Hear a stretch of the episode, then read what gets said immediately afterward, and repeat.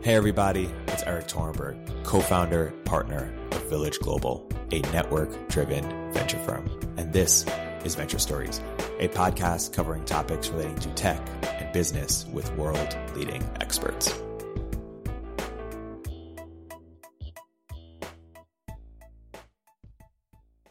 Hey everybody, welcome to another episode of Venture Stories by Village Global. I'm here today with three very special guests. First, returning uh, guest and fan favorite, Dan Hockenmaier of Basis One, Lenny Rachitsky, ex-founder and formerly of Airbnb, and Casey Winters, Chief Product Officer at Eventbrite. Uh, Casey, Dan, Lenny, welcome to the podcast. Thanks for having us. Yeah, Great thanks for having me. So uh, we're here to talk about uh, among other things, marketplaces. Uh, and let's start by sort of recounting. You guys have been in the game for for quite some time. How have you seen marketplace uh, business models and what's made them interesting over the last decade uh, evolve? And why are they so interesting to you now? Uh, and where is sort of the white space or, or, opportunity?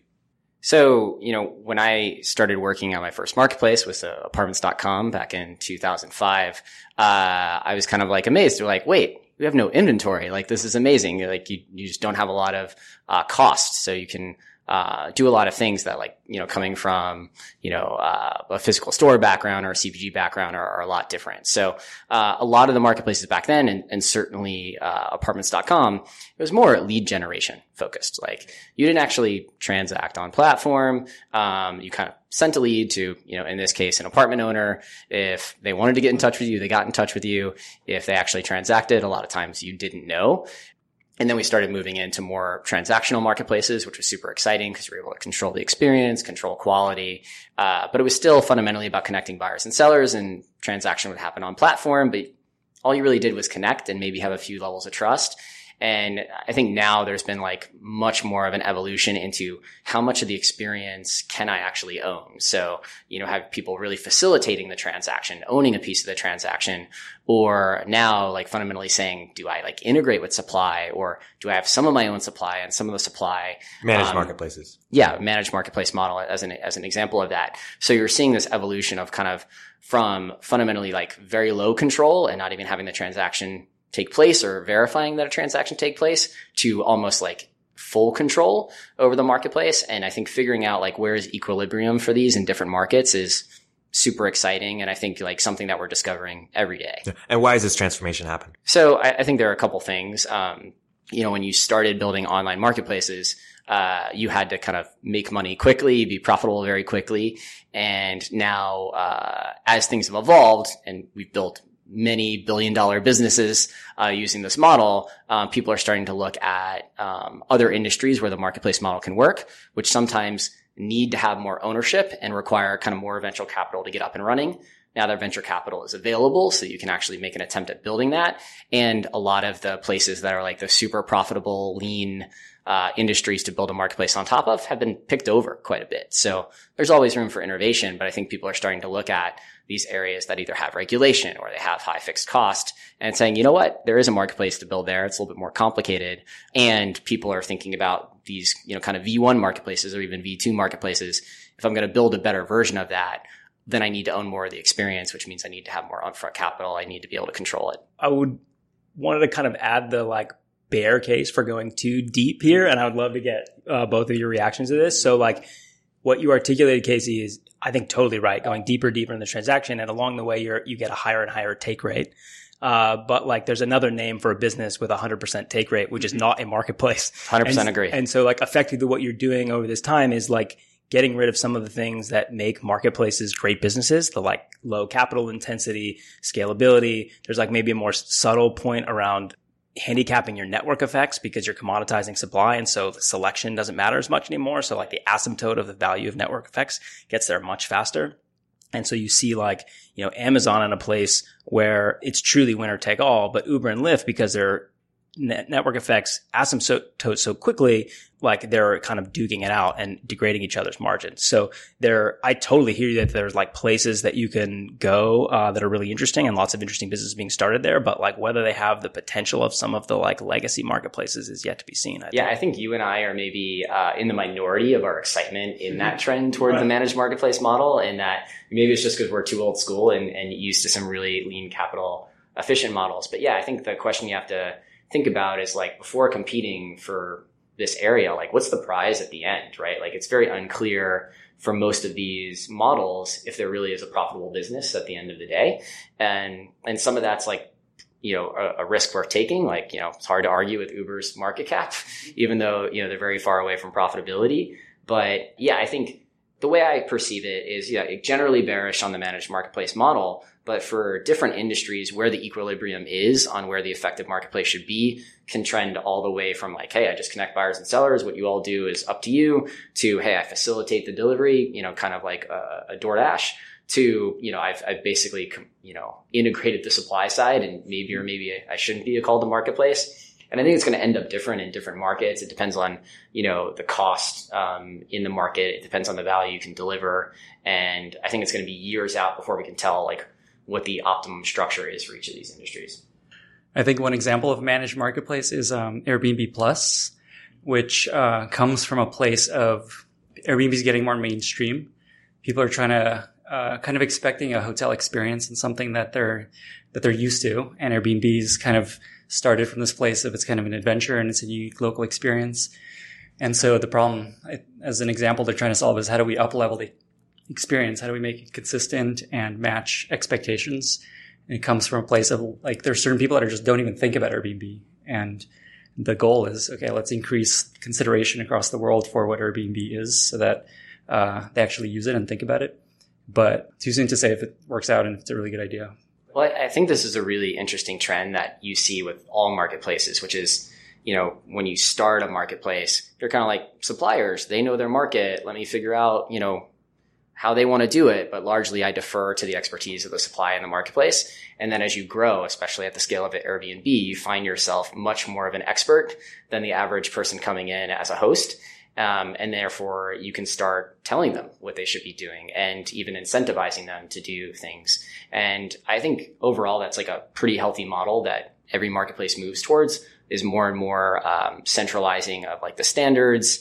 Uh, but the question is with Airbnb, um, you know, that variety was a little bit of feature, not a bug. Like some of those unique experiences um, that are maybe not for everyone, but different. And you know, at I love your perspective, if you can talk about it, mm-hmm. is, you know, is there kind of a trade off between professionalizing the supply and losing some of the value prop, which is, is that, um, uniqueness? Cause I always felt pretty like overserved by hotels. So Airbnb was really freshing of like, I don't get all this fancy stuff I don't want. I get to be in a cool part of the city with just the basics that I need. And you could potentially lose some of that with Airbnb Plus, but I, don't know the market. So the spectrum, if you think about Airbnb, there's like the couch all the way to maybe a hotel. And then there's like a nice place, someone's actual home. And then one step beyond that is maybe property managed vacation rental.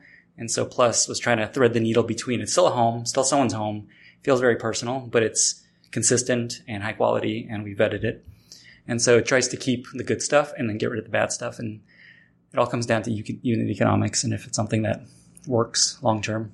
Yeah, I do think whether curation or uh, like taste matters is a big element here. Like, so if you look at like commerce marketplaces like Amazon or newer ones like Faire, uh, it's very hard to believe that they're going to want to commoditize supply. Like it's all about the value of that brand, the creativity of that creator, um, and trying to commoditize that would would limit uh, the the value. It also is those are the cases where you have incredibly strong network effects because you need to get the diversity.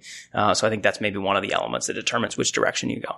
Yeah, we certainly saw that with Grubhub, right? Of it's almost impossible to have you know uh, too much variety of cuisines or price points or locations of delivery. Um, and, you know, furthermore, what you saw with that market is when you ran out of restaurants that did their own delivery, which is how Grubhub operated, they just started doing delivery themselves so they could get even more variety. Because there, like you said, Dan, there really is no limit to uh, the network effects in that type of market versus, you know, say an Uber once since the supply is commoditized, once you get down to a three minute SLA, it doesn't matter if you have more cars. It actually kind of works against you because those people don't make enough money. What's the bull case for managed marketplace. We talked a little bit about the bear case. I think the A16Z post on sort of the evolution of marketplaces, they're perhaps more bullish on, on, on managed market, maybe things like Honor, uh, or that they've invested in, or, or maybe other examples of managed marketplaces that people are excited about. Why does someone uh, illustrate the, the bull case there? Well, I guess my take is that's like a managed marketplace is the ideal experience. It's, you get ex- a really high experience, uh, quality experience. It's consistent. It works and it's it's better than the alternative. So the key is, can you deliver that and still make money as a business? Because I think one of the core benefits of a marketplace is it's just cheaper to run. It's more efficient. And if you start to move in the managed direction, you start to lose a lot of that. So I think the, the bull case is it's the best experience and still cheaper, which is, is hard to pull off. So I think that's critical actually. Everybody focuses on the quality of the experience and I think that's really important. But if you look at the examples of companies that have won, they were also cheaper. Like Airbnb was actually cheaper than traveling with a group to a hotel. Uber is cheaper than a taxi. And so like I think part of the bear case for managed marketplaces, you have to believe you actually create value such that you take costs out of the equation. Uh, and without doing that, it's hard to believe that you win. Well, I think another way of saying that is where traditionally marketplaces have created, uh, have competed on the network effect um, what you're really trying to say in a managed market is that you're competing on the economies of scale and that because you're operating these at such leverage that you can do them cheaper uh, than anyone else can. I, I, think another element of kind of the bull case from a managed marketplace perspective is a the total addressable market. like when you talk about like healthcare, you start measuring things in trillions instead of billions, and you start talking about take rate. If your take rate is 100% instead of 15%, well, then maybe you can build a much more meaningful revenue business, certainly with lower margins, but potentially a much larger business overall. So, uh, yeah, I think Andreessen Horowitz is much more bullish than I am on the managed marketplace model. But it's really hard to say like, oh, they're totally wrong here because these are massive markets that require more control in a lot of cases to build the ideal experience. You can't do it by just like having a lead gen, you know, service. So that's, that's what you have to figure out is like, is the prize at the end worth it? There's certainly some metrics that say yes. There's certainly some metrics that say no. And what different assumptions do might they have different than that you have, such that makes them bullish on it? Well, I think Andreessen has a lot more money than me, first off. So, uh, more capital intensive. Yeah. So they're not afraid of capital intensive businesses. They have a large They fund. think the exits are bigger. Uh, yeah. And I mean, you don't just see this with Andreessen Horowitz, right? Like I think Clutter is a marketplace where you've seen them, um, really uh, have more control over the supply side of the experience. For those who don't know, it's where you store stuff um, with them and they actually you know manage the storage facilities and will bring it back to you. It is a better experience than kind of using a traditional um, you know storage facility and it's also way more capital intensive. Yeah. And I think some of the venture capital funds who, you know, have a lot more money than I ever will, or like, well, I can just make sure it has enough money to kind of get public and become a sustainable business. And assuredly, it's going to be operated better than some of these, you know, older models, some of which are like REITs. So they like can't invest much in R and D to get that classification. So there's definitely like some logic there. Um, and then it's a question of like, can you pull it off? Can you execute? I think we have a tendency in Silicon Valley to say like, oh, let me go into this industry that's been around for hundreds of years and just think that like with some data scientists I can completely reinvent it or something. And sometimes the answer is absolutely you can and it's amazing. And then sometimes it's like, oh no, it turns out this was an efficient market and I've just spent a lot of money to do something that's exactly the same that was that's what's already happening. Would you guys consider Uber uh, a managed marketplace? knowing that they choose the car for you, there's no real experience. There's not like a feeling of a marketplace experience. Well, I, I think uh, what you brought up earlier around thinking of like Airbnb Plus as somewhat managed means that there's like a spectrum here, right? You know, all the way from like, you know, lead gen at the bottom end to like, I don't actually have supply. I just own everything. And it, neither Airbnb nor Uber is certainly on that end of the spectrum, right? But they do take a lot more control, you know, than say a, a Grubhub in, in, that case. So I don't think of it as managed, but I think part of the problem is that we haven't really um, defined this term super well. So is managed marketplace just a euphemism for, you know, I bought all the supply? Uh, or yeah, which is essentially like a normal business, not a marketplace. Or is it going to be a term that defines, well, I take a lot more control than marketplaces, you know, of the last, uh, you know, 10, 15 years have traditionally done, but still have suppliers that, you know, don't work for me. And like, this is even a legal dispute with Uber in do these people actually work for Uber or not? Um, which, you know, I don't think is the case for some of these other marketplaces that have similar levels of control. Uh, and, you know, I'm not even sure where the law is going to sit. There's literally different laws in different states now. Yeah. And so to the extent that you'd be bullish on any managed marketplaces in, in different sectors, is, is Honor a good example or, or elder care or child care? Or what are, what are good examples? Uh, like would you likely to invest in a, in a, comp, in a marketplace or a managed marketplace in one of those sectors? Or how might you think about that? Well, I actually do like Clutter as an example. I know that's not an Andreessen Horowitz company. I think it's Sequoia, but I think it's a massive space. there are fundamental reasons that competitors or incumbents, I should say, uh, would not invest in improved user experience. And I think if you can get all of those things correctly, uh, then uh, you have the opportunity to build a, a pretty massive company uh, without even really disrupting the incumbents. You can probably build a billion dollar business. So I have no clue how that company is doing. I'm not in the investing game, but when I saw people investing in that space and moving more and more towards like controlling the the entire uh, ecosystem, it made sense, right? You can facilitate delivery instead of driving to a shady part of town and, you know, having to make sure you have your SUV with you.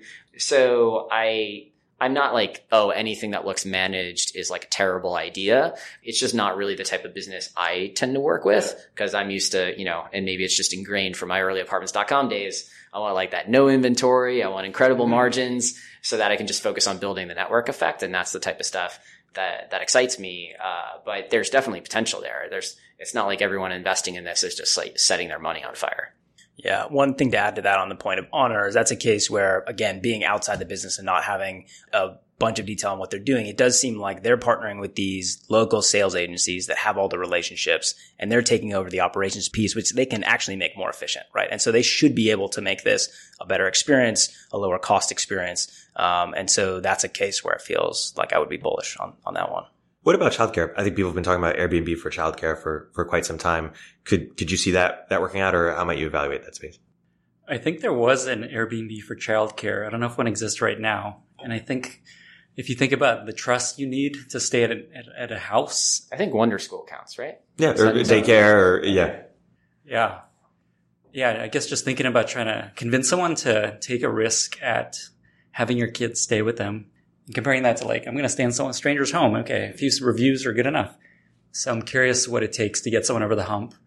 I guess Urban Nanny is a good example of that, where people trust uh, a nanny they find on the internet to, to see their kid or to watch their kid. Well, I think one interesting difference between you know like childcare versus like the Airbnb space is um, childcare. Once you find someone you trust, yeah, you just want to lock in on that right. person uh, forever.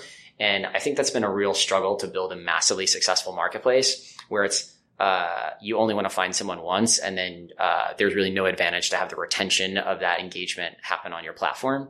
So I think what marketplaces that have had this dynamic have tried to do is move into more management territory where it's like, yeah, I handle your acquisition and then I facilitate payment, I facilitate trust. And occasionally, if you get all of that right, it works out. But um, those outcomes have tended to be a lot smaller if they're successful at are at all, and, and much harder to build. Yeah, Bill Gurley, I think, has that as one of his rules of of marketplace health is is how monogamous slash non monogamous your relationships are. And Uber is a good example of you're never going to want the same car again versus yeah like a babysitter or a, or even a healthcare. I guess you probably want the same person over and over, and then you don't need to come back to this marketplace and use it again. It's interesting. One of the, so we're talking about one dimension, which is how deep in the stack you go. The other thing that this gets conflated with sometimes is like the horizontal versus vertical dimension, which is super interesting. I think you know a thing or two about that. well, we saw, you know, at, at, at Thumbtack, it was before my time when they chose to get, go into every category at once. Uh, it would, you know, credit to the team for being able to like make that work. I understand the draw towards a vertical marketplace and it's easier to build a better experience for that vertical. Um, it's easier to generate initial liquidity, but like bullishness on the overall opportunity for those businesses for me is, is less. I think for a couple of reasons. So one would be just, customer acquisition economics mean that you need either high frequency or high AOV. And you're by definition kind of splitting the market. And that was Thumbtack's advantage the whole time is you could trade people across categories. But the other is just like a consumer experience element where like, I think, um, Marco at Thumbtack said this and it resonated. It's like, if you play this out 10 years, can you imagine people have 20 apps for different service categories on their phone? It's really likely that they want one. And so maybe actually the root is people build these vertical marketplaces and they end up getting acquired. Like that's what I think happened with Reverb and Etsy, for example. Um, but uh, whether they stay independent franchises is is harder for me to believe. Yeah, I think that whole blog post on like, oh, every element of you know Craigslist is going to become its own marketplace, and I'm like, but only a few of these are things you need more than like once a year. Like, uh, and I just think you know that's part of the the evolution of the marketplace business model is we've gone and built really deep businesses in all of the areas that are going to have monthly or higher frequency. Like we've done food delivery, we've done transportation. It turns out the list thins out pretty quickly after that. So um, when you're you know thinking about kind of going horizontal versus vertical, um, like what is the designated frequency of that vertical, and if it's low enough, um, then you're either going to have to like you know, own the acquisition channel when people want to use that thing again, because their chances are they're not going to remember you. If you have an amazingly cheaper and better experience like Airbnb, they will, but that's pretty hard.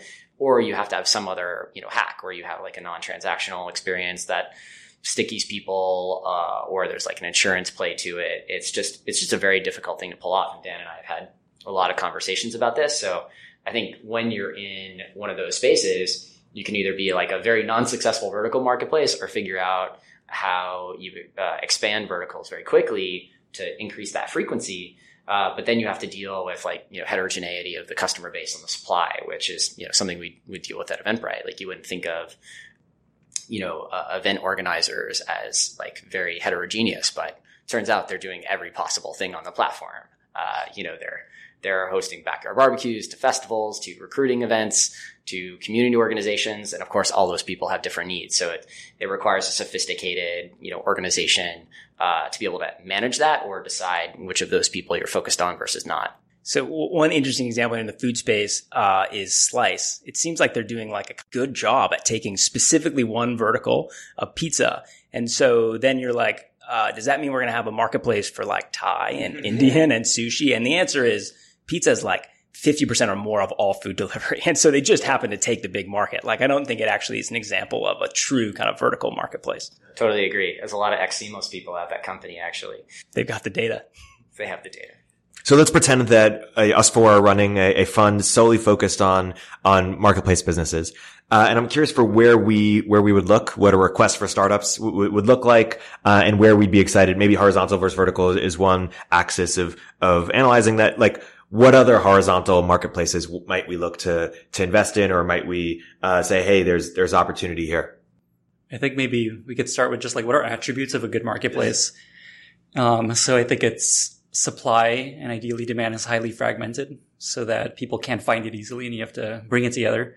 Uh, it's non-monogamous. You want to find different, different people to buy from each time. Uh, high frequency, high transaction costs. You basically just get points for each of these things that your marketplace has. Uh, maybe another one is you're in the payments flow and all transactions go through you. Maybe another is there's a good reason to stay on the platform. That's that's a big problem. Marketplace is disintermediation. Is there anything else you guys think about? Well, the one that you know I think about a lot, which you know Kevin Kwok wrote a blog post on recently, is is it is the supply leveraging like an underutilized fixed asset? I think when you look at most of uh, the marketplaces that we've worked on, there's been something that's just like sitting there waiting to be used more effectively that ends up uh, allowing supply acquisition to scale a lot easier.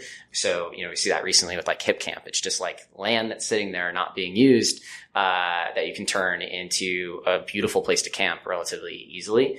You know, a lot of people don't realize this about the food delivery marketplaces, but like the kitchen is an underutilized fixed asset. You can always pump out more food. You can't always put more people in the front of the house. Um, which confuses people when they talk about, oh, the margins that Uber is charging are crazy. And it's like, well, if it's basically your, most of the the cost is rent, um, then you know these these restaurants aren't stupid. They have a lot of margin to play with, uh, and that's why uh, these marketplaces can play around with that. So I, have started to look more and more about like, yeah, what is the thing that's not being uh, utilized effectively that could be utilized more effectively? I think there's another thing that I've started to think about recently, and I don't have like a really good framework for it yet, but I'll just kind of throw it out there, which is, is that marketplace the most frequent use case? for those potential assets. Um, so when you think about you know, Uber versus like Getaround or Turo. Like when Getaround came out, I was like, oh, brilliant. These cars are sitting there not being used. Um, and yeah, they can be used for kind of rental cars. But then what's used more often than the rental car use case? Like getting to work. So it turns out that I think a large percentage of Getaround's business is just cars for Uber now. So how do you think through not only like, okay, is that underutilized fixed asset? but is that the most frequent use case for it that you're building on top of? I think Wag versus like Rover DogVacay was another example of that. Like dog boarding happens a lot less frequently than dog walking, yet it's the same people that love taking care of dogs. So, uh, you know, I think Rover's rebounded from, uh, you know, WAG overtaking them due to, I think, stronger execution, frankly. Uh, but originally, WAG just surged past both of those companies because the frequency rate was a lot higher. Actually, I talked to someone from Rover for this marketplace research that I did, and when they were going through this kind of big debate internally of whether they should expand into the dog walking. And there's always this tension between focus and doing the thing you're doing and just getting really good at that or expanding into this new business line. And usually people expand too early, but they kind of went the opposite direction and they waited too long. And it has, and it's like such a better business because it's more frequent. It's exactly the same people that use Rover. And so it was a, a big miss. And then well, I think what we're seeing with a lot of this evolution of marketplaces is entrepreneurs starting to ask, is there a stronger form of product market fit here that's possible, right? And in the case of, um, you know, the, the, the dog walking space, there's a more frequent use case that leverages the same supply, right? And in the case of food delivery, uh, maybe there are some advantages to actually like owning the delivery of this food, though, yeah, I'd say very variable in, in reality, whether it's more effective to have someone um, taking the ownership of the delivery from the restaurant. So I think a lot of this leads to, oh, well, maybe I just need to have control to have a stronger form of product market fit. But I think as, as long as you're asking that question of like, am I missing a product market fit that's stronger or am I just expanding into another vertical? Because, um, you know, we got a lot of pressure at Grubhub to, you know, expand into like what Groupon was doing or a lot of other things that leverage the same supply, which was, you know, uh, SMBs. And, you know, we focused on food delivery and it turns out that's like a 70 plus billion dollar market. So why bother expanding? Uh, and, you know, built a very profitable public company as a result. But I think it's, you always need to be thinking about that. So I think Uber is a good example of doing this right in that, you know, they built, uh, Uber Black, right? And then when they saw kind of Lyft come out, they're like, oh, that actually is the same mission. It's just a stronger form of product market fit. It's, it's cheaper and even better. Um, and then do the same with kind of Uber Pool. And I think uh, that's a healthy way to think through the conversation. An unhealthy way is like, oh, do I expand into another vertical?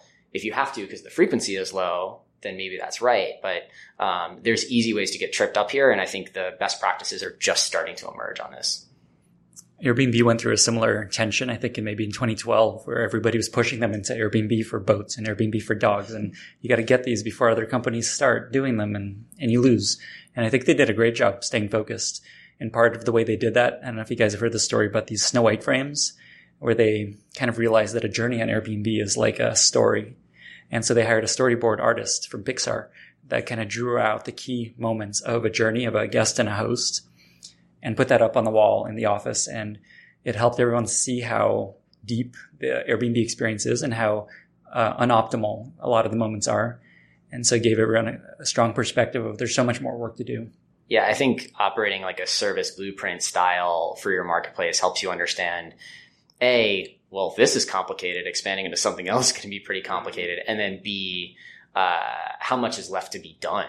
You know, I think you see this with all the SaaS companies that are like, oh, I'm just going to slap a marketplace on top. And it's like, well, have you actually mapped how much work it takes to like make your current SaaS business works? Are you really at like peak product market fit there? Uh, cause if, if so, like you, well, great. But if not, which is most likely where you are, you've got a lot more work to do on your core business before you can think about this expansion. And that's really something that normally companies don't even think about until after they go public. And there's a reason for that. Like it's really hard to build a separate business like that.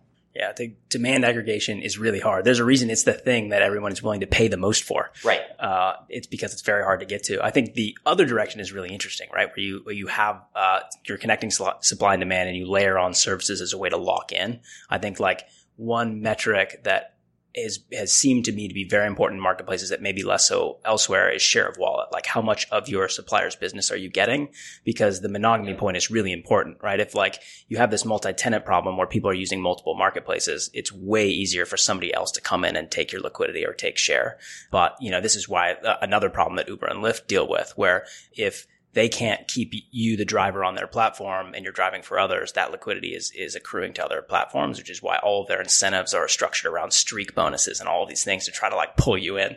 Uh, so i think the using tools as a way to lock people in is really interesting. That direction is much much more do you care more about that problem on the supply side or the demand side kind of the multi-tenanting?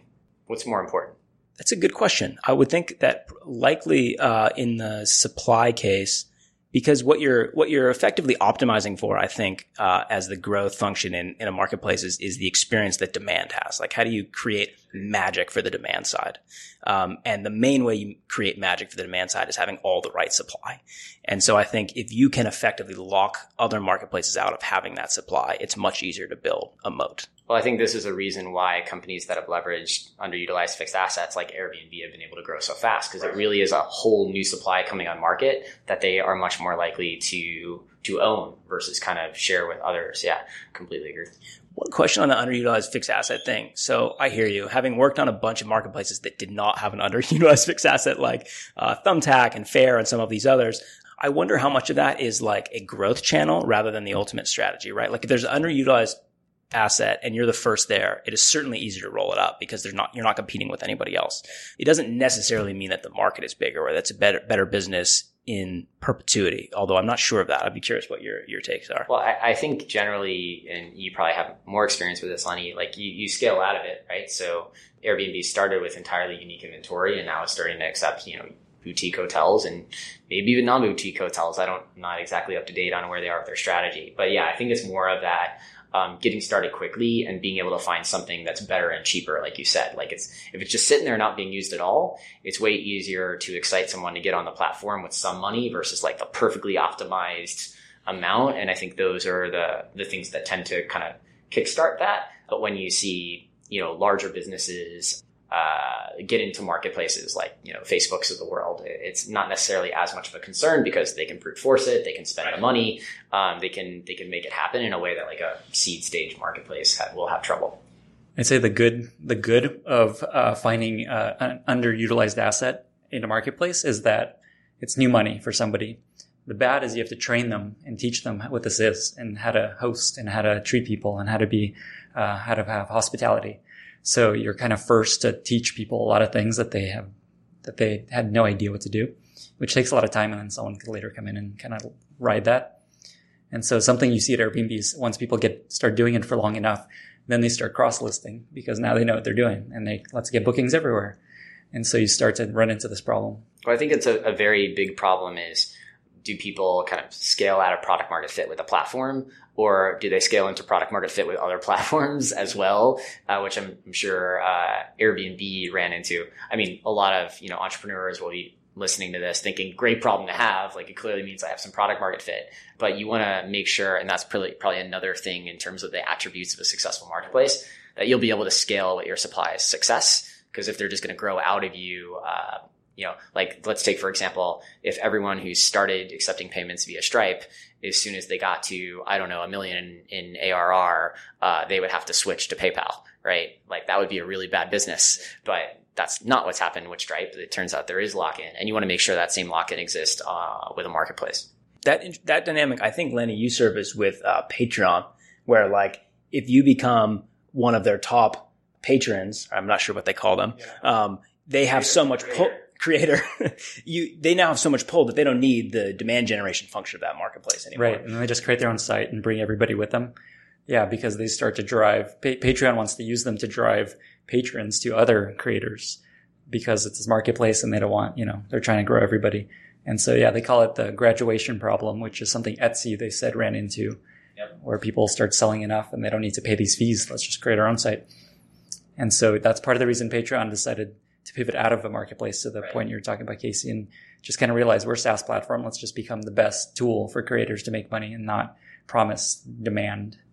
And it seems to be working out. Yeah, I think that was a very mature decision for them in terms of saying, okay, well, well, where's the value? It's just entirely servicing uh, the creators on, on the platform, and therefore, if we're not providing enough value, that's the reason they leave the marketplace versus they become too successful for the marketplace. So yeah, they don't even kind of consider themselves a marketplace. And I think that's kind of like an interesting thing with some of these kind of like proto marketplaces or marketplaces that are working on building kind of these cross site network effects of, well, if you build that, which is really hard, uh, what actually is the end game? Like, is there a demand side that's going to like right. come to Patreon to like, you know, uh, see all the cool creators or in the case of Eventbrite, like, you know, come to Eventbrite to find cool things to do. Uh, and then how does that change the experience of the supplier? How does that change the dynamics of the supplier? So, you know, an interesting thing that Patreon and Eventbrite share is, uh, you know, the creators feel responsibility of driving their own demand. And of course, you know, we now buttress that with a lot more demand through like SEO and people coming directly to our platform. But uh, if that's if that's all you're selling is demand, uh, will they feel like, oh, well, like Eventbrite should take care of if people show up to my event? Like, why would I bother? That that could be like not an exciting thing. So I think the way we think about it at Eventbrite is like, okay, helping these creators be more efficient is job one, right? And then if we can do that job well, we can also help them with demand. But that's like a secondary thing uh, to the success of the platform. And I feel like Patreon even went even further, being like, demand is entirely on the creator, and our job is to help them be more efficient and, and help them with tools. And I think uh, I think it seems like it was the right play for them. And the way they described it is they were able to slice off their entire demand side of their roadmap and their discovery and just put all the resources on creating the best tools for creators, which I imagine just helped them accelerate a lot of things. Well, I think they didn't even confirm that there like was a demand side to the market, right? Where did they really prove that people want to find new creators that then they financially support? To me, is a little bit of a stretch that there's a very large market of people looking for that. So, so this is the key, right? Like if, if demand wants to transact with supply, that's great, but the platform also has to be built around discovery. You have to want to find new supply and there the, therefore the marketplace generates more value. So if you have this like one to one relationship, there's actually no additional value cre- being created by the So marketplace. what, what's the difference between something like Spotify and, and Patreon? So Patreon basically now looks at, at Spotify as their model, where they want to be a platform for creators to just make money. And Spotify, or did you say So- Spotify or Shopify? Okay, sorry. I, I think about Shopify. Say Shopify. Yeah. so Shopify is just like this platform for small businesses. Yeah. And I feel like I've been hearing more like Shopify for X more and more recently, which is really interesting. That happens when you become a fifty billion dollars successful. Yeah, company. that's right. uh, so yeah, Shopify. So they kind of look at themselves as they want to become the Shopify of creators. And and yeah, so all Shopify does is creates makes it really easy for you to start a little small business. And they have to hope that their tools are so good that they won't just do it on their own site or do it on their own. Exactly, exactly. Passion economy. Yeah, I mean, I think you really got to respect the focus from their roadmap, right? They're so close to being able to aggregate demand for their supply side, um, and there would be certainly a higher take rate on the other side. But it's interesting that they don't because I think they recognize that there's potentially a conflict of interest when you start doing that. That these are brands uh, that you would then have to to make the marketplace work, surface their customers to other brands on the platform, um, and you kind of get away from truly just trying to create value into making them the best businesses they can be. Yeah, you're talking about Shopify, right? Exactly, Yeah, Shopify. I think I think it's really interesting. Uh, yeah, so I like you know wrote a post on this kind of transition from SaaS models. You should read this post, by the way. Radio Uh, listeners, read Casey's post. Thanks for the plug. I did not pay him for that. Uh, and I, there was like a public market investor who, who read that and then like wrote in response to me like, oh, this makes me like bearish on Shopify being able to like build a marketplace. And it's like, no, no, no, no. You should not be bearish on Shopify. They don't need to build a marketplace to be very successful. Um, and yeah, it's probably healthier if in Shopify's case that they think of as like, you know, companies that help you with demand as apps that you can use on their platform and pay them a take rate or, or things like that. And I mean, the reality is that's kind of how things work. But the size of the e-commerce market is so large and the effort it would take to have something that rivals Amazon so great that like you don't want them to get distracted, like you were saying, Dan. Like you want them to focus on just providing the best tools so that you're integrated in all these companies that are like are gonna grow on their own because they have really great products. I think it's their execution's been pretty flawless as of late. Totally. I mean, look at the roadmap that they're doing instead of that, which is like owning the logistics stack. That's a huge investment, which uh, you would be hard to kind of weigh against aggregating demand if you were trying to do that at the same time. And so I think it's really interesting that they've just said they're gonna they're gonna fully own that value delivery. and like 10 plus years of investing in a developer platform, which, you know, is something we're in the early stages uh, with Eventbrite. And I think it's really interesting how all of these companies that have, you know, really heterogeneous um, supply like that have just said, well, like the only way to scale is to allow developers to target pieces of the supply to make the product market fit stronger over time. And I think, you know, Shopify, WordPress, Salesforce are all just extremely great examples uh, of that. And I think, you know, other people tend to look at developer platforms and being like, I don't really understand that. I don't understand how it relates to marketplaces. Um, and the reality is it's, you know, deciding, well, instead of me, in this case, aggregating demand on my own, I'll let other developers that are interested in that, you know, help my, my suppliers do that. And I think that's worked really well in the case of Shopify, but it took patience. Yeah. I'm curious to zoom out and ask ourselves, how much do we as an industry really understand uh, about marketplace in the sense of, I feel like people missed Airbnb. I feel like people missed Faire. I, I feel, you know, a lot of money was poured into Uber for a lot of Uber for X companies that didn't work out. You know, it, it seems like we're not yet at the point where we can just, you know, throw darts at like, there's going to be, you know, multi-billion dollar spaces here, here, here. Is, am I wrong? And why is that? What's your take?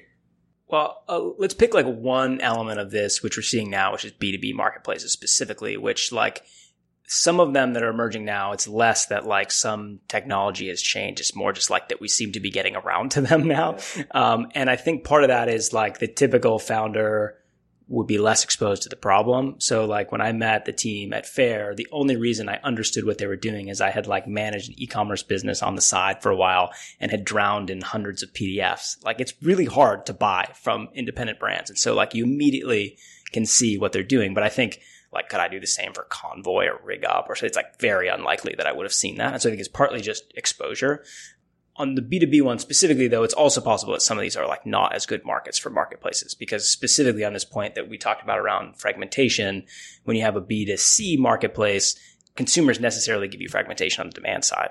And so this is why I think some of the, the best examples of B2B marketplaces are going after SMBs where they are fragmented. So some of those uh, are not going to be as good of marketplaces, but I do think there's likely some like un- undiscovered territory on the B2B side. Well, I also think if you're thinking about you're a founder and you want to start a marketplace, you compete with all founders for consumer marketplace ideas. And for B2B marketplaces, you only compete with people who have a very deep knowledge of that space because that's usually what it takes to identify the opportunity. So that's why when you asked earlier, like, oh, where are the interesting marketplaces going to be built? We talk more about attributes than we do about industries because we don't know these industries. So like we can, we can know when we see them if they have the right attributes, but, uh, it would be, you know, hard for me to have known about the inefficiencies in the wholesale market, you know, until I talked to Faire and, and learned more about uh, what they were doing and, and why it was uh, being so successful. So uh, there's a reason that you know trends tend to start in consumer and then move to B2B later. It's because it's like consumer is an efficient market all the time. Everyone's thinking about it. And B2B, you have to have some specialized expertise to recognize the opportunity in that vertical or that industry. And I think it's been, I think a lot of people were just like, oh, B2B marketplaces, they're not a thing. Like they don't work. And it's, it's not that they don't work. It's that, yeah, it, it was it required like the right person. And I think Sarah Tavel had spoken about this on your podcast a, a while back, um, which, which totally resonates of like you, it's much more of a case of you need the right founder with the right deep expertise, which probably in, implies that like they're older, they've spent 10 plus years in that space. Um, they know all of the ins and outs to be able to make this work instead of just like, you know what? It's too hard to order food or it's too hard to get a taxi. That's everyone experiences that at some point. Yeah. Yeah. One thing building on this, like working on a marketplace is kind of like unraveling all these layers of the onion because it's super complex. And I think if you have intuition about what the, what's at least one side of the marketplace needs, it makes that easier. If you have b- businesses on both sides and you don't understand them, it's really hard for the PMs and others on the team to get inside their heads. And so actually running these businesses is really tough. And maybe going back to the, the question that you asked, which is why is it so hard to know where marketplaces are going to be successful? I think it's, I think it's really simple. It's not that different from just like it's hard to know if startups are going to be successful, if any business is successful. I don't think there's anything magical about a marketplace other than it's just an inefficient way to solve a problem and it often makes it cheaper.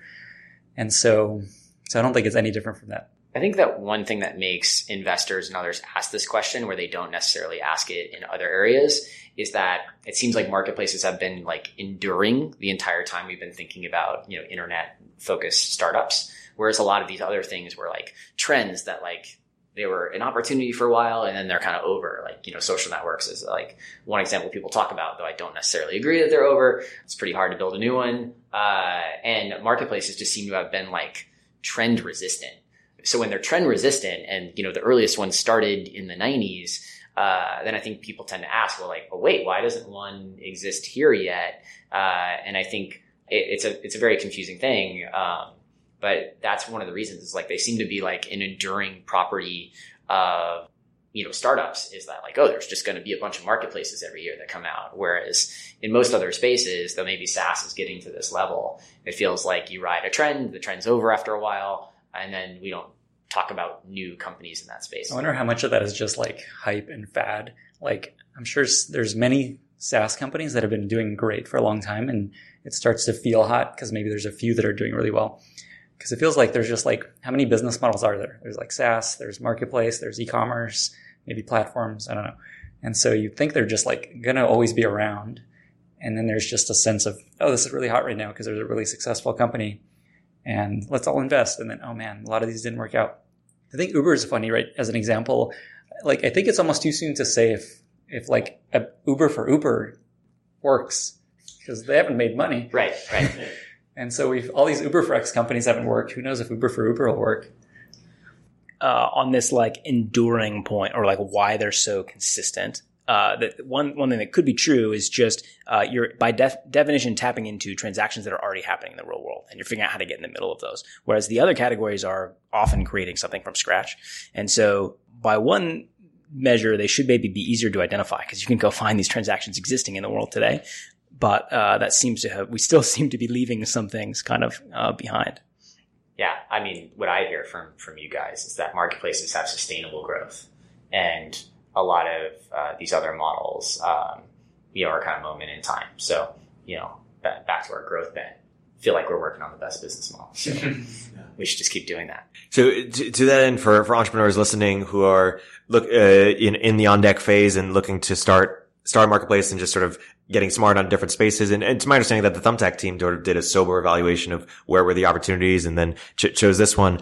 What advice might, might we have for them? And I guess one way to scope the question for you, Casey, is you're mentioning fixed assets before and you mentioned HipCamp as an example uh, and uh, I think Uber uh, as an example. Are there other sort of fixed assets that you think are interesting, but perhaps underutilized or could be utilized in different ways? Um, the, the ones that I had thought about, um, was more related to, um, where uh, regulation is artificially constraining supply. So, you know, these might not be things that you can pull off given uh, some of the regulatory hurdles of some of the current generation of marketplaces. But I looked at like uh, actually like doctors and lawyers are things that are artificially constrained due to you know different associations. Uh, and maybe there was an opportunity there where hey, there's there's potentially more supply that could help uh, that could be unlocked but you have to navigate some of the tricky waters that you know Airbnb and, and Uber and Lyft navigated to actually not get shut down uh, versus having like some amazing um, underutilized asset um, that's sitting out there. I would probably just have started that if I had seen it.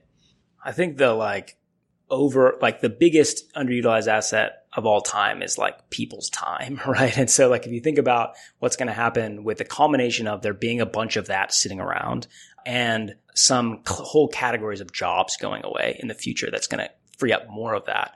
You get to effectively a new swath of the services economy. So childcare and elder care, but also therapy and coaching and one-on-one uh, kind of uh, models. And so uh, I think that it seems like many businesses have struggled with the economics or the actual kind of model there. Like if you look in the kind of coaching and therapy space, for example, it seems like businesses like BetterUp that actually own the supply uh, or have a tight transact tight relationship with the supply have done somewhat better than true marketplace models. Uh, but I could imagine that that's an area that's going to be transformed over time. One that I've been thinking a bit about, uh, inspired by a company that I'm talking to, which may be even more of a, I don't know, important underutilized asset is, is our knowledge. It feels like we have so much information in our heads that doesn't really help other people that it could. And it feels like there's like, I don't know, podcasts are one way to get that out and Quora and I don't know, Twitter, but it feels like there's a lot more that we can leverage across the, all the brains in the world to help each other. I create a lot of value with this podcast. I should be capturing more of right. it. What's your take rate? Exactly. Yeah. yeah. I think, uh, you know, when you think about that in a professional setting, you think of like services like GLG, which, you know, feel like they've totally missed the potential opportunity of, you know, all the collective knowledge of, you know, people in business or in sports or, or whatever. And, yeah, I've always really been drawn to that as like a, the internet wants to happen, wants that to happen even without a business model, like the number of people that contribute to Quora or, or Wikipedia or whatever. And then if you're like, okay, well, without even that intrinsic motivation to have it happen, you can play on both financial capital and social capital to like convince even more people to do it, which I think Quora did a really good job of early on. And a lot of people kind of built up a personal brand through just being on that platform very early. And yeah, you're just kind of amazed that we haven't systematized that more. the company I'm talking to is doing exactly that. They're trying to disrupt some of these guys. Yeah, we were just talking about these the other day. It's so interesting. Like AlphaSights, GLG have come from the very top of the market. Like who can we charge $2,000 uh, an hour for? And that will justify us to have a sales team and we'll go sell it to private equity and consulting firms effectively. But there's like the 95% of people below that tranche that are totally underutilized today. I guess my question on that one is like, is it a platform like LinkedIn that should be doing this? Like it seems very difficult to bootstrap that one because of the difficulty in, uh, in liquidity. So I wonder where you start on one of those. Yeah, and I think one of the other questions is like, who really has the expertise? Like, I'm sure we've all experienced like someone saying some like growth or marketplace advice on Twitter and being like, "Geez, that's like way off." So, how does the market really tell uh, who has the knowledge versus who is pretending to have the knowledge? And this is particularly tricky in, in knowledge based systems because a lot of people who don't have the knowledge want the simple answer. So they like the very simple tweet that seems to explain everything instead of really wanting to go into the nuance, um, which might end up in like an advisory engagement that will take you two years to to learn or you know thousands of hours. So I don't really know how you um, navigate through that problem because there are there are certainly entrepreneurs that are willing to do the work and understand that it's like a 10 year game and then there's a bunch of people that just want the answer whereas like you know, trying to get the answer from either of you is like, well, I've been working on this for like over a decade. Like I can't just like sum it up in 140 characters. It's, it's tough. Yeah, but I'd say uh, as I've been looking into this a bit, I think I think people don't realize how much they know, and until someone asks them a question, they're like, "Oh wow, that's so easy for me." And totally agree. For somebody else, it's like, "Wow, that's that helped save me many hours." Um, just like leaving Airbnb, like it didn't feel like I learned that much, and then I started writing about it and talking to people, and it became really clear that there's a lot I did learn, and I think a lot of people go through that experience. And I think there's a lot of people that don't like, don't sit on Twitter and don't go to podcasts that also have a lot of that insight. And so I'm curious what happens once they start getting quest- questions, direct questions, maybe that are really, know, that they could make money answering. Going back to this question of where should you focus? Like what, what types of assets should you be tapping into? I think one test would be where could I reasonably generate liquidity? So like liquidity is the metric for a marketplace. And, and, uh, before you get there, it's probably the only thing you should focus on. And the, the, simple definition is, is it reliable for both supply and demand sides? And so if you can't imagine a world where you, you have a path to reliability, it's a really hard marketplace. And actually like this, this knowledge marketplace is an example. Like I totally agree that there is stuff in people's heads that we need to get into people, other people's heads. But the challenge of liquidity is so difficult because of, uh, the amount of nodes you need to connect to make that work. Um, that categories of knowledge. Exactly. Like how do you even make that legible? Um, and so uh, there may be other examples where you could imagine that liquidity happening um, easier or being able to scope down to something that's more manageable. Uh, on my podcast, I think that you mentioned earlier about with Sarah Tavel, she mentioned people focus too much on growth, but not enough on liquidity. Un- unpack how, uh, or say more about that, or how, how, how should entrepreneurs be thinking about filling filling liquidity or, or, or growing or scaling that? So, so yeah, I think effectively liquidity matters on both sides. And, uh, you know, if I, a supplier or I demand, uh, a unit of demand can come to the marketplace and expect to reliably find what I want. And so the earliest manifestation of this would be a demand side conversion metric or some proxy for it effectively. And that will typically correlate to retention or satisfaction or something that tells you that they had a good experience. Um, and I think importantly, you have to get down to the like canonical unit at which you need to build liquidity. So in Thumbtack's case, you know, we had a big heat map categories and cities. And only at the intersection of those do you actually uh, you need to think about liquidity for plumbers in Washington D.C. Uh, because that's the unit that a consumer cares about, um, and that also makes that marketplace pretty hard for that for that reason. Um, if you don't have geographic balance, it may be easier to generate liquidity, for example. So once you get down to that level of like the the canonical market, then what's the metric that you're measuring that by? Um, and if you have multiple of these markets, you can look, you can compare across them to get a sense for like what's healthy and not healthy. But until you get to a reasonable conversion rate on the demand side, you probably don't have something sustainable. Um, and you should be focusing uh, on that in isolation.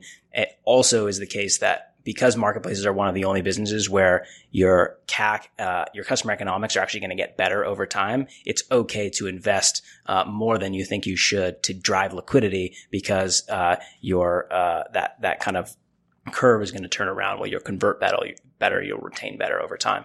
Yeah, DoorDash is an extreme example of this, and Uber Eats, like at Grubhub, I think they were just shocked at how much money those companies were willing to invest to build liquidity in these early markets. You know, Grubhub, we're talking about a company that did a 1 million Series A and a 2 million Series B. Like it's very cost effective from the start. And I think what, you know, those founders realized is that like liquidity is worth an infinite amount of money. So we'll invest unscalably in ads. Um, so I think, yeah, uh, uh, Sarah's point is very cogent in that there's kind of like two segments of growth. There's one is get to liquidity. And that's when you kind of do things that don't scale or aren't profitable. And you're, you're willing to almost do whatever as long as the, the market is big enough so that when you get to liquidity, you can focus on really like what are the scalable like growth loops that are, that are going to drive the business.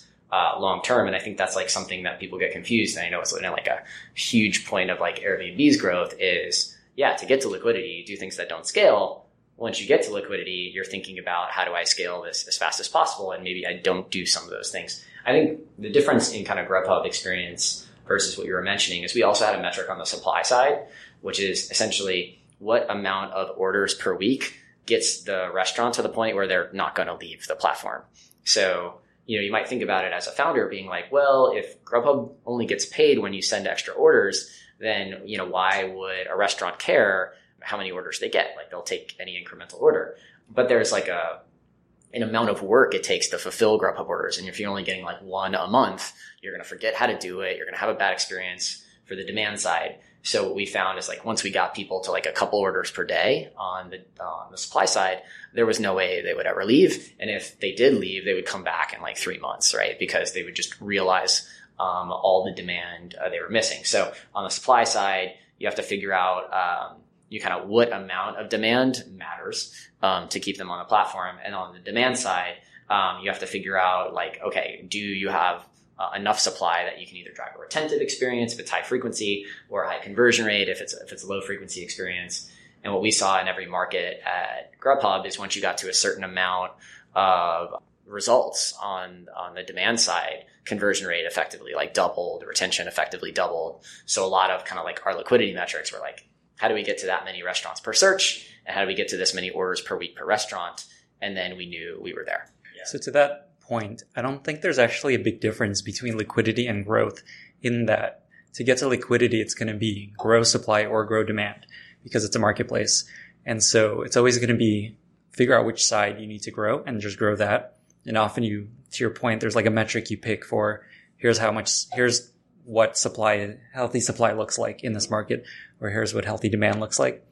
So essentially they're the same thing. And then it's just a matter of which side are you focusing on? Yeah, totally. I think so. I, I totally agree on having a supply side metric that ends up looking like a share of wallet metric effectively, like we were talking about prior. And you need some like, you know, uh, amount to basically reach like, you know, takeoff level where they'll stick with you. And then if you can get all of it, all the better because you'll lock them in.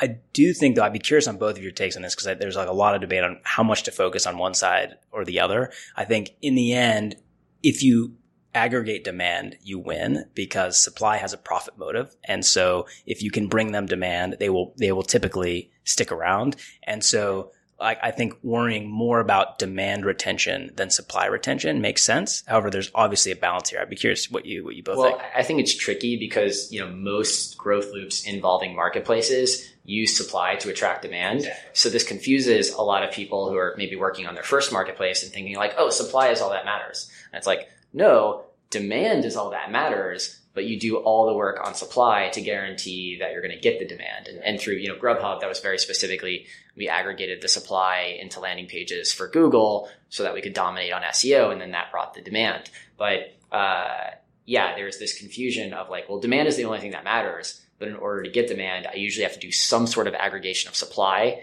to create a scalable growth mechanism to drive demand.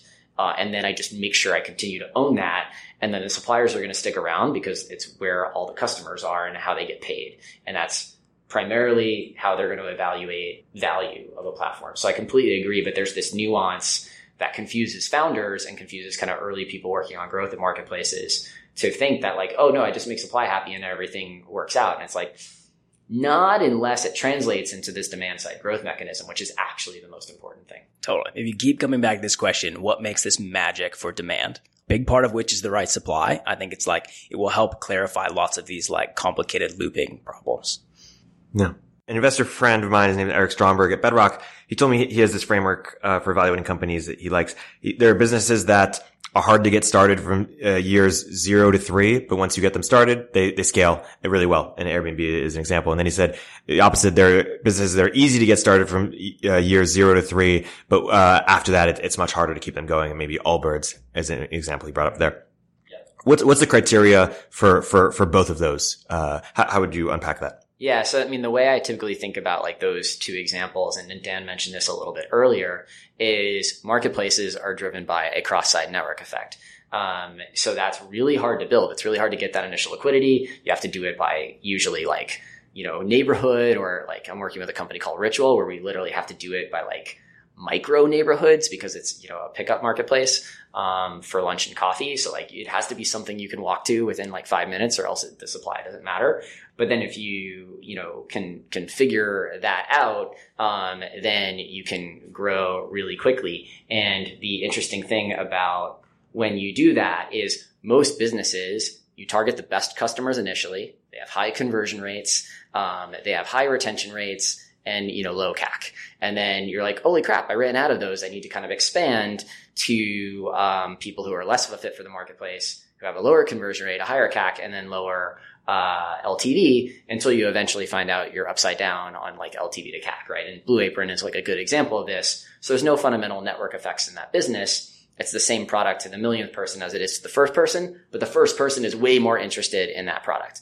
Uh, and you know what Dan was talking about earlier with marketplaces is the you know incre- increasing supply over time makes sure the product gets better faster than the customers you're targeting on the demand side get worse. So you tend to have this opposite effect where customer acquisition costs can get lower over time. Retention improves over time. You get smile curves where people who are ordering once a month are now ordering multiple times a month.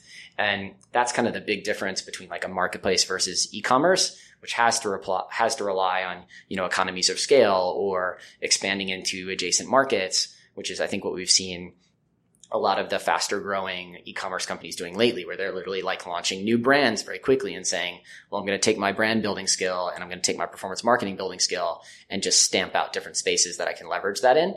Uh, so I totally agree. Like marketplaces definitely tend to be in the category of like those first few years are tough. They take longer to find product market fit. Uh, once you find product market fit, you're finding product market fit in like one market. So you look super tiny and then all of a sudden you're a public company. It feels like, Yeah. right? Like Uh, Eventbrite, like Thumbtack. yeah, and uh, from uh, an e-commerce perspective, like if you raise enough money, you can get to like 10 million in revenue very quickly because you're just you know spending most of it to Google and Facebook to to get it back in terms of users, and then you just hit this cap where like it's way harder to find new customers. The product's still the same, and we're seeing kind of this issue where a lot of these direct consumer companies don't know where to go from there. Like they don't have a path to 100 million in revenue. They don't have a path to profits, or they can get to IPO like Casper and it's at, you know, 40% of their last valuation because turns out the metrics just aren't that great. So, you know, the way I deal with that problem is like I only tend to focus on things with like that are marketplacey or have network effects and just recognize that like, oh, you got a lot of cogs? Not for me, man. Like, I'm sure you can build a great business, but it's not the thing I'm an expert in. It's totally right. I think the the broader point would be if you think about the forms of defensibility, I'll take network effects over brand or something else all day. One other thing about that is, so, you know, we talked a lot about kind of cross-site network effects here, but the other thing that's happened with kind of most of the businesses we've worked on is you also build up data network effects where you actually have so many transactions flowing through your platform that you're getting all this information about the market and translating that back into either making suppliers more effective or building better recommendations for the demand side, you know, all of which, you know, we try to do at Eventbrite. I'm sure they try to do at Airbnb at even more scale. Uh, and is basically the core Pinterest product. It's essentially like we're a giant recommendation algorithm that not only gets better as you use it, but as everyone else uses it. So these are types of things that are um, very easy for people to misunderstand. And I think there have been some posts around like network effects are overrated or whatnot. And it's just like, do you really understand uh, network effects? Um, and I think a lot of it has focused on the network effects in like social, where they can become a get fatish, where they go up really fast and then they go down really fast. And I think what you see with things like data network effects or cross-site network effects is sure they can asymptote, but they don't really go down to zero. Um, they just provide more marginal increases in value over time. And that's still great. You still have a very large business. What are the interesting sort of debates or disagreements uh, when it comes to evaluating marketplaces or building marketplaces that perhaps you have amongst yourselves or you have um, amongst you know other smart people in, in who are your your peers? What are the, the things that we're still debating or figuring out?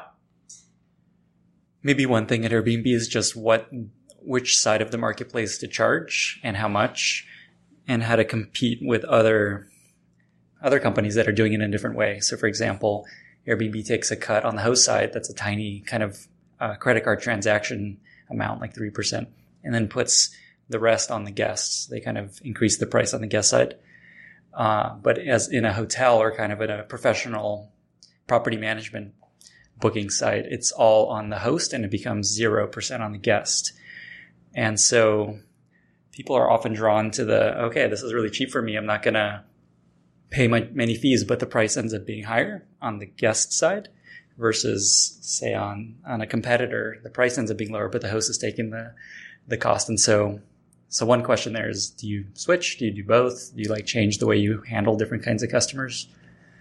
So that's one. Well, I think um, there's a there's a more abstract version of that problem, which I think affects pretty much every company we've, we've worked on and is getting worse, not better over time. Whereas I think the original kind of Airbnb case was like, okay, well, who do I charge? And it was like, oh, well, which side's harder to convince to try this? And it, I think it was the host side early on, which is why they charged demand. So you charge the side that values it more deeply. And I think the insight that the Airbnb founders had was, well, it's still way cheaper than a hotel, even if I charge the demand side. Therefore, it's still a valuable product. And Airbnb, I think, has been really interesting in that, like, most companies are either like really supply constrained or really demand constrained. And with Airbnb, you're kind of like, ah, depends on the day. Don't really know.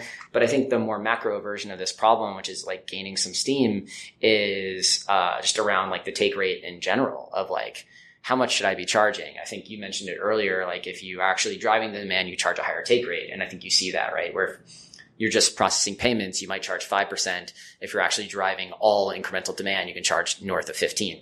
But then because your goal is to like just increase this network effect and because there's more venture capital uh, in the industry now, uh, I think uh, people are coming in and saying, well, why don't I just charge a lot less? Or why don't I just not charge at all and build this network effect up? And then maybe I invent an ads model later on. And I think like, um, OfferUp was one of the first that I saw this of like, wait, they're not making any money and they're getting a billion dollar valuation. Uh, and that's because they felt like building up the liquidity and the network effect was much more important than the monetization.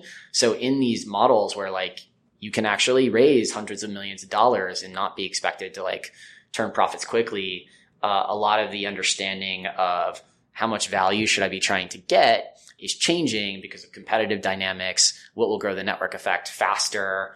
And I, I, think kind of the jury's out. I think a lot of people just tend to be like, oh, well, I'll just give it all away for free.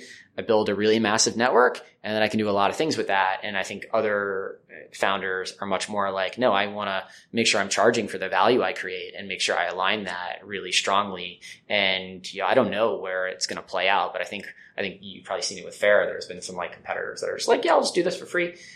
And then, you know, what do you do if you're not the person doing it for free? It's a, it's an interesting conundrum.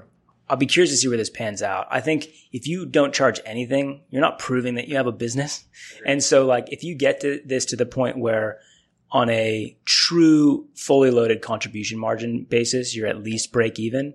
I think that's a place where you are more willing to hit the gas and actually relative to other, mo- other non-marketplace models, you should probably be more willing to, to toe the line, right? Be very, keep P prices low because your loop is going to be network effect and referral driven, you don't, you're not going to need a big budget for sales and marketing if you do your job right. Whereas in SaaS or other businesses, you might.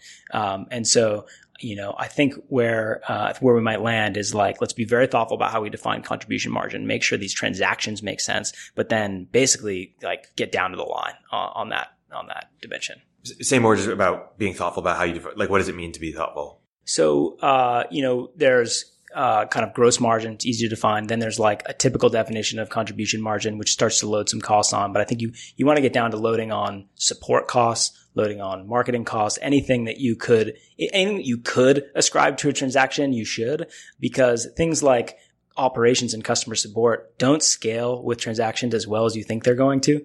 Um, and so th- thinking about how, how to load those on from an, uh, an early, uh, early day is pretty important. This brings me to another point that you're asking about, like what are debates around? And I think level of customer service support in marketplaces is kind of a heated topic.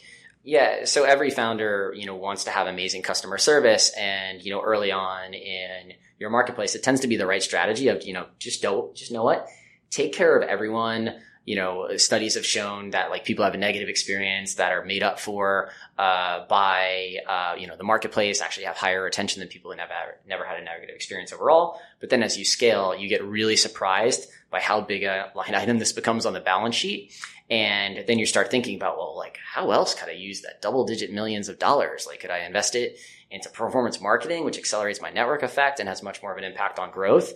So you start to face these really tough questions around what level of support and how much you can automate, which then leads to kind of the next problem of how much of my development resources or internal resources is really on internal tools versus the product experience to the customer side.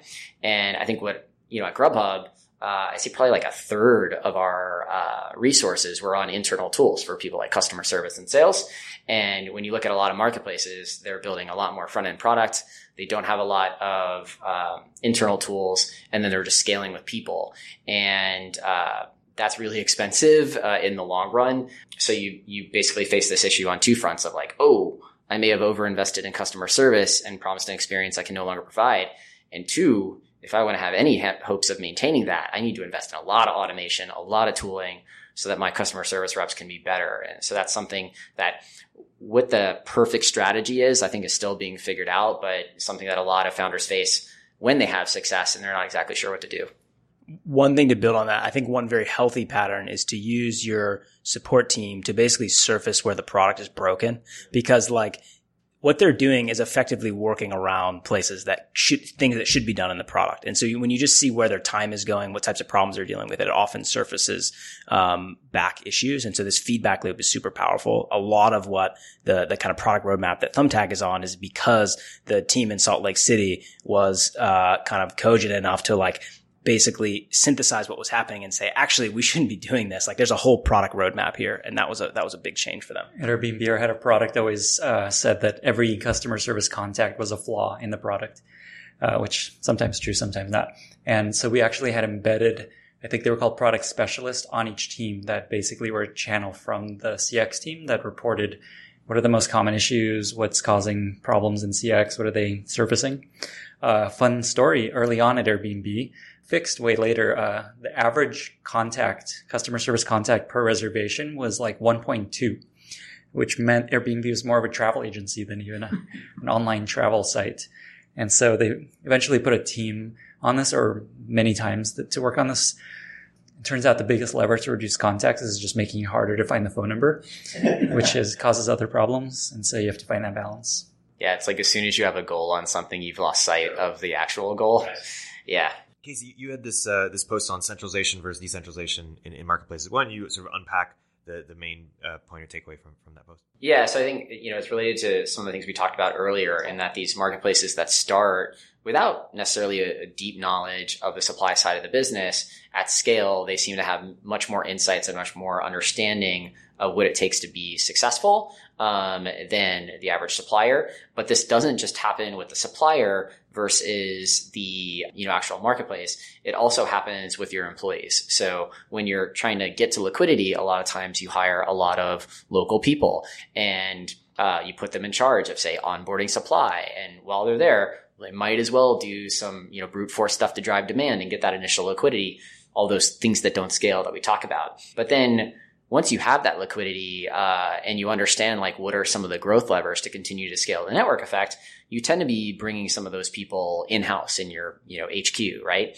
And what ends up happening is you're like oh well i actually don't need that person locally anymore to do that thing anymore. I have experts because I've, I've they've validated how important email marketing is or uh, direct mail or whatever. So now i have a person who takes care of that.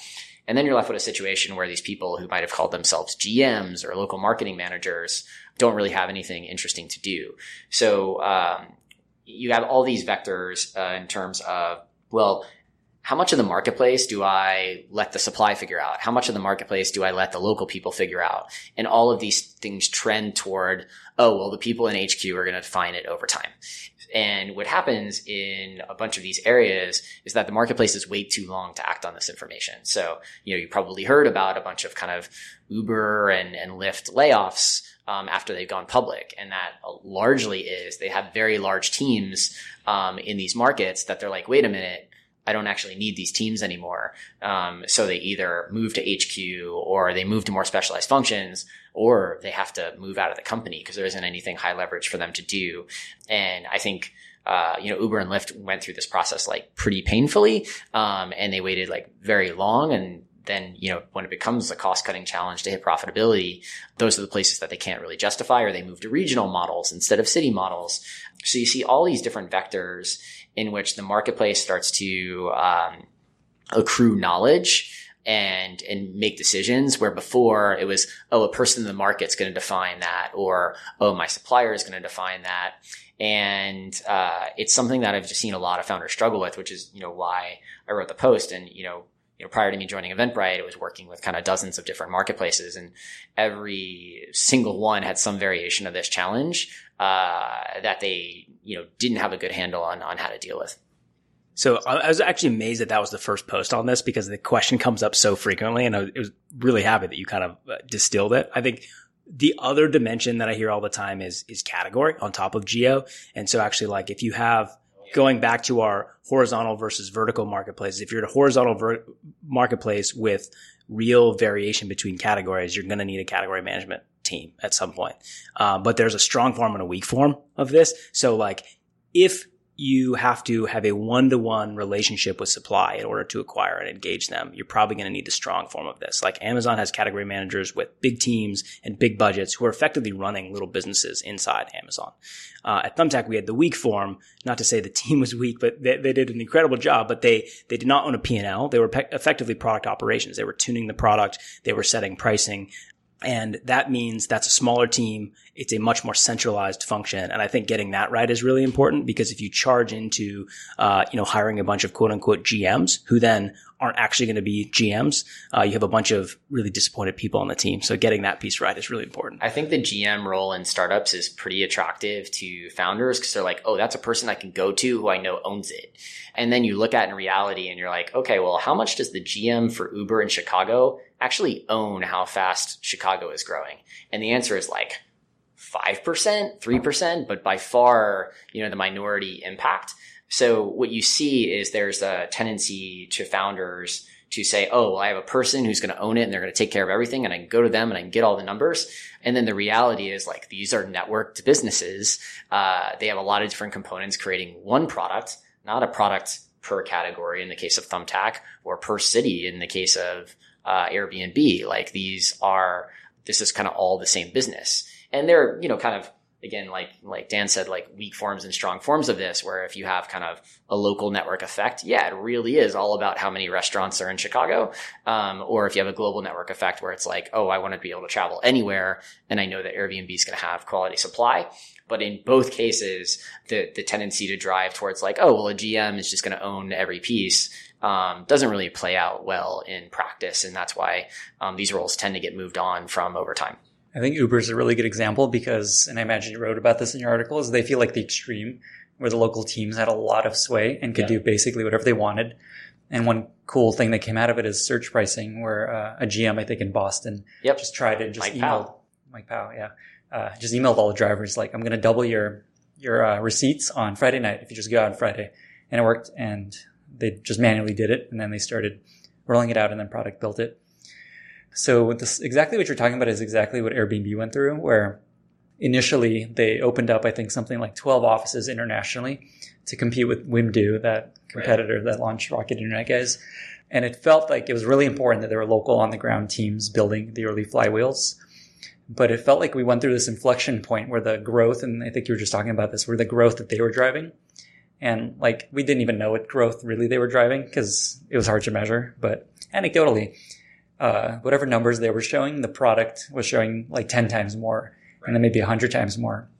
And so there's these asks that start to come from the local teams where they just want to run a one-off campaign or just like tweak this referral bounty just for their market. And then if you look at, and you do it eventually because like, okay, this team really wants to try this thing. And then it's like drives, I don't know, 100 new homes when you're driving like a thousand every day just automatically. And so you have to go through that realization of it's not worth tons of resources to do custom stuff per market. And then what we found is those folks were in, uh, were better utilized to focus on higher value supply, like professional supplier kind of property managers and things like that, where they're still doing they're doing what they're good at, sales and and, and growth, kind of one off. And that ended up being a good use of those folks' time, and I think that was a nice shift. Yeah, there's a really good point there in that when you build these GM roles, whether it's by country, by city, by category, and they ask for product support, what they're really saying is the issue in my category or market is so big that it's better than you doing something that's going to help every category in every market. And it's like, I don't know, one out of a thousand of those requests where that's actually going to be true. So what they can be is they can be a valuable source of feedback um, to the product team or the marketing team that's centralized. Um, but that that feedback has to be aggregated so that you know the product managers can find the actual insight that's really affecting all the markets in a way they wouldn't have understood that can actually be added to the roadmap and have the impact. And then I think the other point you said is exactly what I've seen in that like the GM roles, if they're successful, just become sales.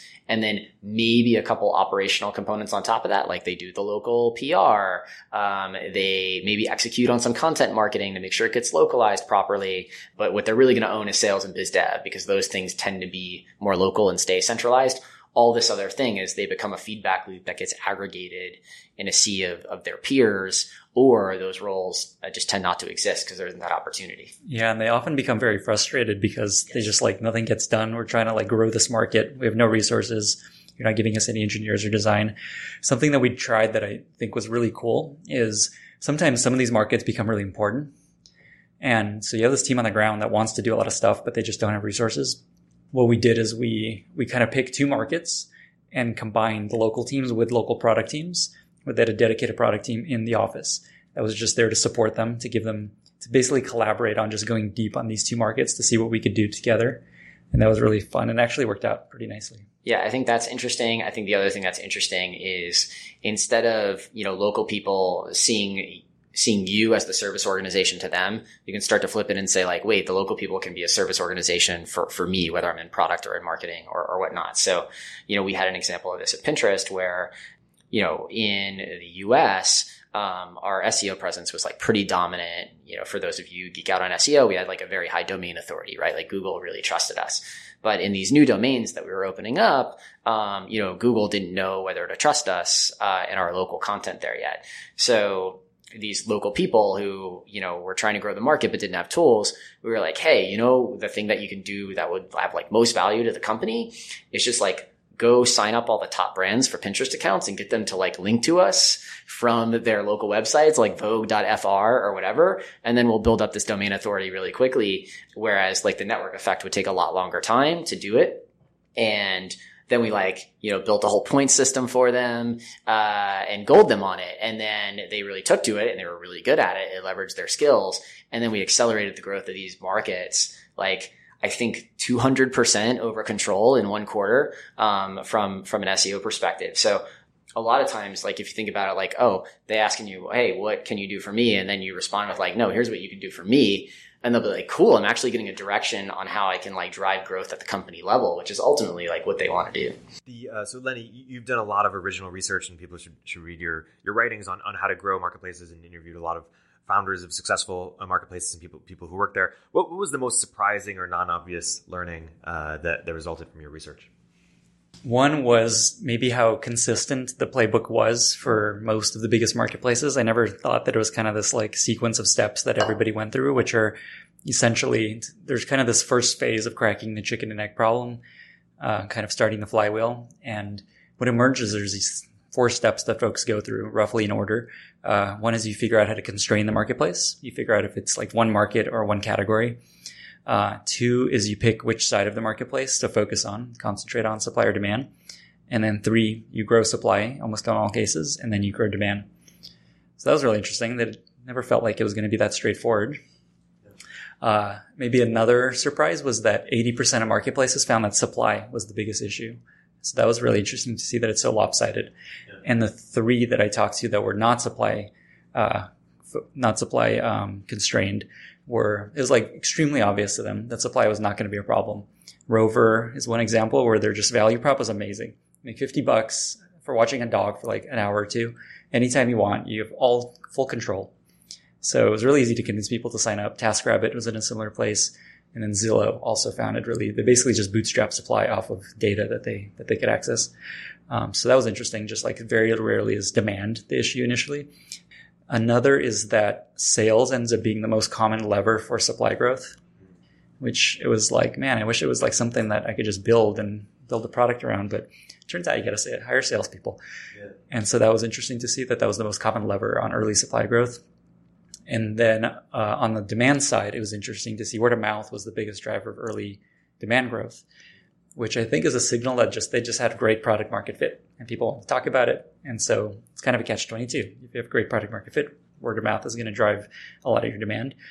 And then the second most common lever for uh, early demand in marketplaces is is what Casey was talking about, where supply drives your demand, which is really cool. What a neat uh, loop to have, and it's rare that it happens but it's just this free growth lever where uh, your supply is driving all your demand. So Eventbrite has some of that. Patreon had that. Uh, all the food delivery companies have that, where basically you're like, you go to your favorite restaurant, they're like, download DoorDash, download to order from home, and then you're on DoorDash. Is it, I mean, the fact that there is such a common playbook would lend itself to think like, oh, we can predict where they're going to be million dollar outcomes one version of the question I'll ask that's related to this is, you know, Marc Andreessen has this line of uh, there are no bad startup ideas, just too early. And you know, Webvan in, in the late '90s and Pets.com in late '90s. And so, what's sort of the marketplace equivalent of of a lot of like a subsector where there have been things that have been tried, like in consumer social, I would say like uh, Secret, or you know, uh, there are a few others, Yik Yak, um, location based things. A lot of these things have just failed. Maybe they'll work in the future, maybe they won't. But in marketplaces, what are things that have just repeatedly either failed or just haven't worked yet, but there's likely to be at some point a big company in the space. So a company I started back in, I don't know, 2011 uh, called Localmind was a, a marketplace for people that want to go out and they want to know what's happening at a place. So they open up a map and they click, click the place and then we connect them to someone that's there right now that's checked in on like Foursquare or Gowalla back in the day. And the thing we found is just people didn't have that problem often enough where they needed to know what's happening at a place, even though it was really cool when it happened and it worked. So it's hard for me to imagine that working yeah. long term because it's not a big problem for people. And it's hard to build a marketplace on a, or even a consumer, especially a consumer app on a experience that isn't that, that I common. I much of like press button, get experience, like set you up for a date or set you up for, for X, and yeah, we'll see. Cherry, the car wash on demand two ideas for me that I'm excited about. One is homeschool. Um, I'm curious if there could be a, a, maybe it's an Airbnb for homeschool. Like I know someone that's starting something like yeah, that. I, I just resonated. Maybe, maybe the same thing. Might be the same one. And then also, I'm curious if um, if for therapists, but not actual trained ther- like listeners and people, you know, seven cups of tea. There have been people that have tried this, but I'm curious if you could, you know, take customer service people uh, or college students that are especially good listeners and create a marketplace around that. Where they just listen, they don't talk. Maybe they talk, just but there. it's more like reflecting back or something. It's like a playbook, but uh, like a bot, right? yeah, I think I think another one that you know we've vent, by the way. nice. I, I, think another one that we've we've seen a lot is like marketplaces for um, uh, like travel experiences. And you know then you run into kind of the frequency problem that dan was talking about earlier. So uh, what we're seeing now is that those are being built on top of existing marketplaces uh, that have a stronger network effect like you know tripadvisor or airbnb et cetera but those are really hard to stand alone on their own because most people travel once a year so it's just hard to remember to go to that thing. The timing has to be perfect. There's like a lot of things um, that have to go right that have made those marketplaces struggle. Another classic one is just like cleaning services that people keep trying and never seem to work out.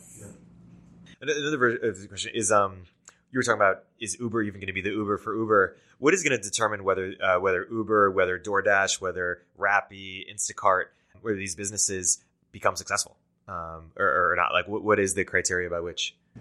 I mean, ultimately, they have to have a path to profitability, right? So, like, you know, people, I mean, uh, you guys were probably around at this time, but like there were a lot of these either managed marketplaces or, or marketplaces that had high cost that you would talk to, you know, maybe like five, seven years ago. And they were like, well, Amazon doesn't make money. Like, I don't need to worry about making money. And it's like, well, Amazon has like pretty awesome cash flow. Actually, you don't. Um, so I think, uh, it's, it's, it's totally fine to like not make profits for a long time if you're investing in the growth, but you have to have like unit economics that will allow for profitability.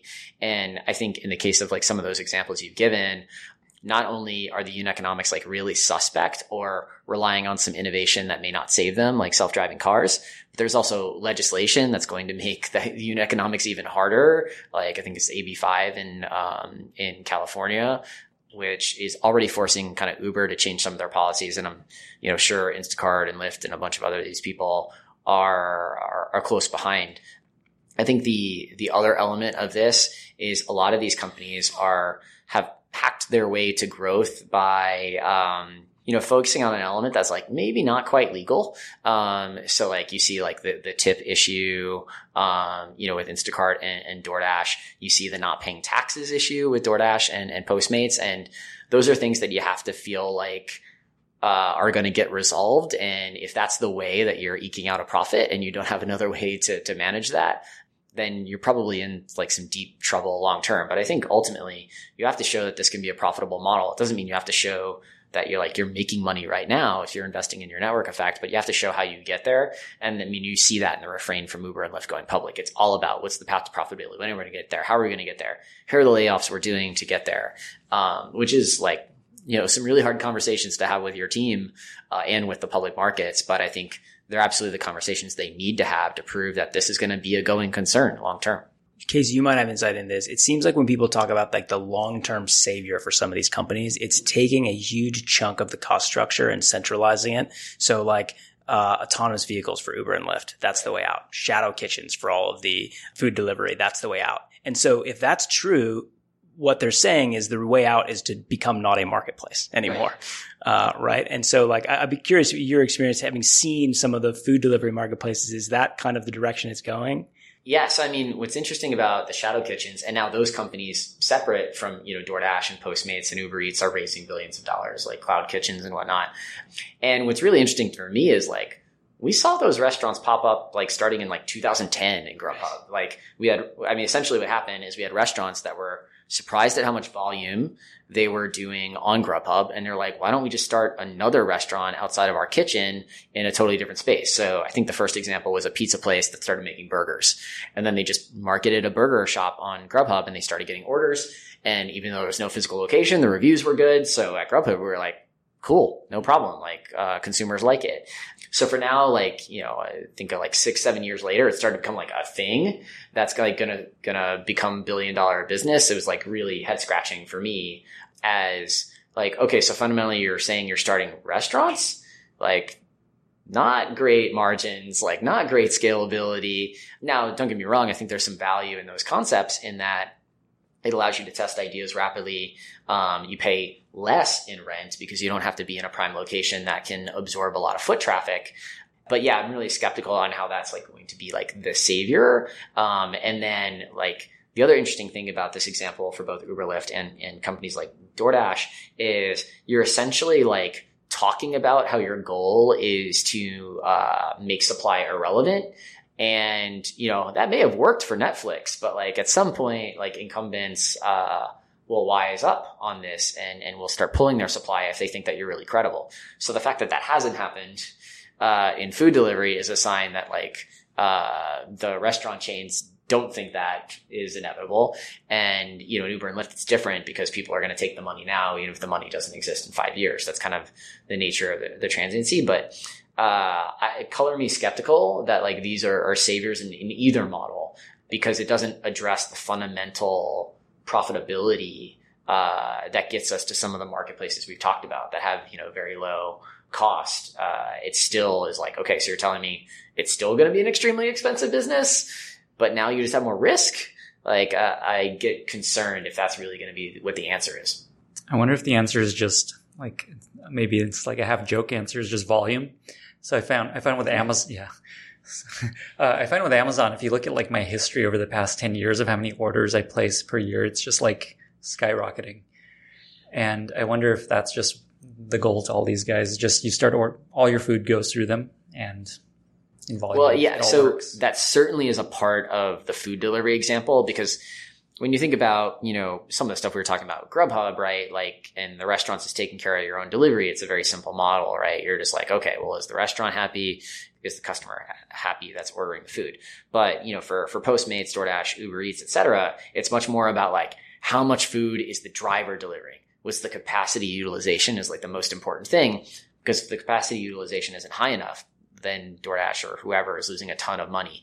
So yes, there is a bit like we'll make it up in volume sort of joke to this in that, well, if my, um, delivery capacity is fully utilized, then I can get four deliveries per hour and, you know, still pay them not much more and there eke out like some, some margin. And similarly on the Uber Lyft side, well, if there's so much demand, then there's going to be three people in the car, you know, for almost every minute of an hour. And yes, the driver makes a little bit more, but Uber makes a lot more. And that's how we eke out profitability.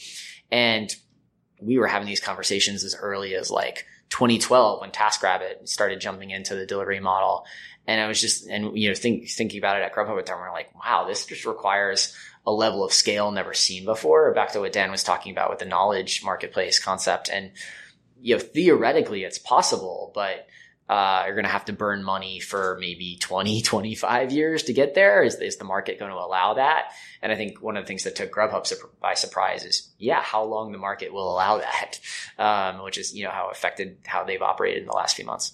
Totally. Yeah, I think the other piece of this is like maybe you can take cost out, but if you can't keep a competitor from doing the same thing and just eating your margin, it's not sustainable anyway. Like the whole insight with direct to consumer, where like, yeah, you don't have to pay for retail, but because of the uh, competitive dynamics, you're going to have to pay it in CAC. Um, you know, there was actually no sustainable advantage there. So, like, where's the defensibility come from? It gets back to our conversation on network effects and other other things.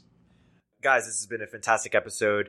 Any uh, any plugs or, or for people who want to learn more, read more, uh, follow each of your individual work? Why don't you uh, point uh, point our listeners where they can go deeper? Lenny, perhaps start with you.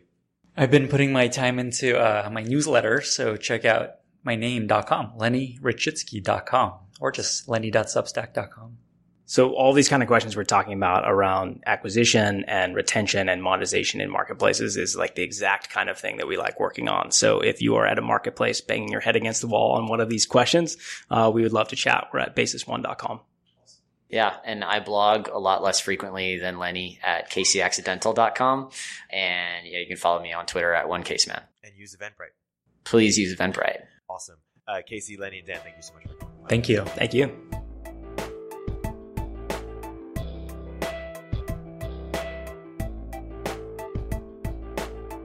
If you're an early stage entrepreneur, we'd love to hear from you. Please hit us up at villageglobal.vc slash network catalyst.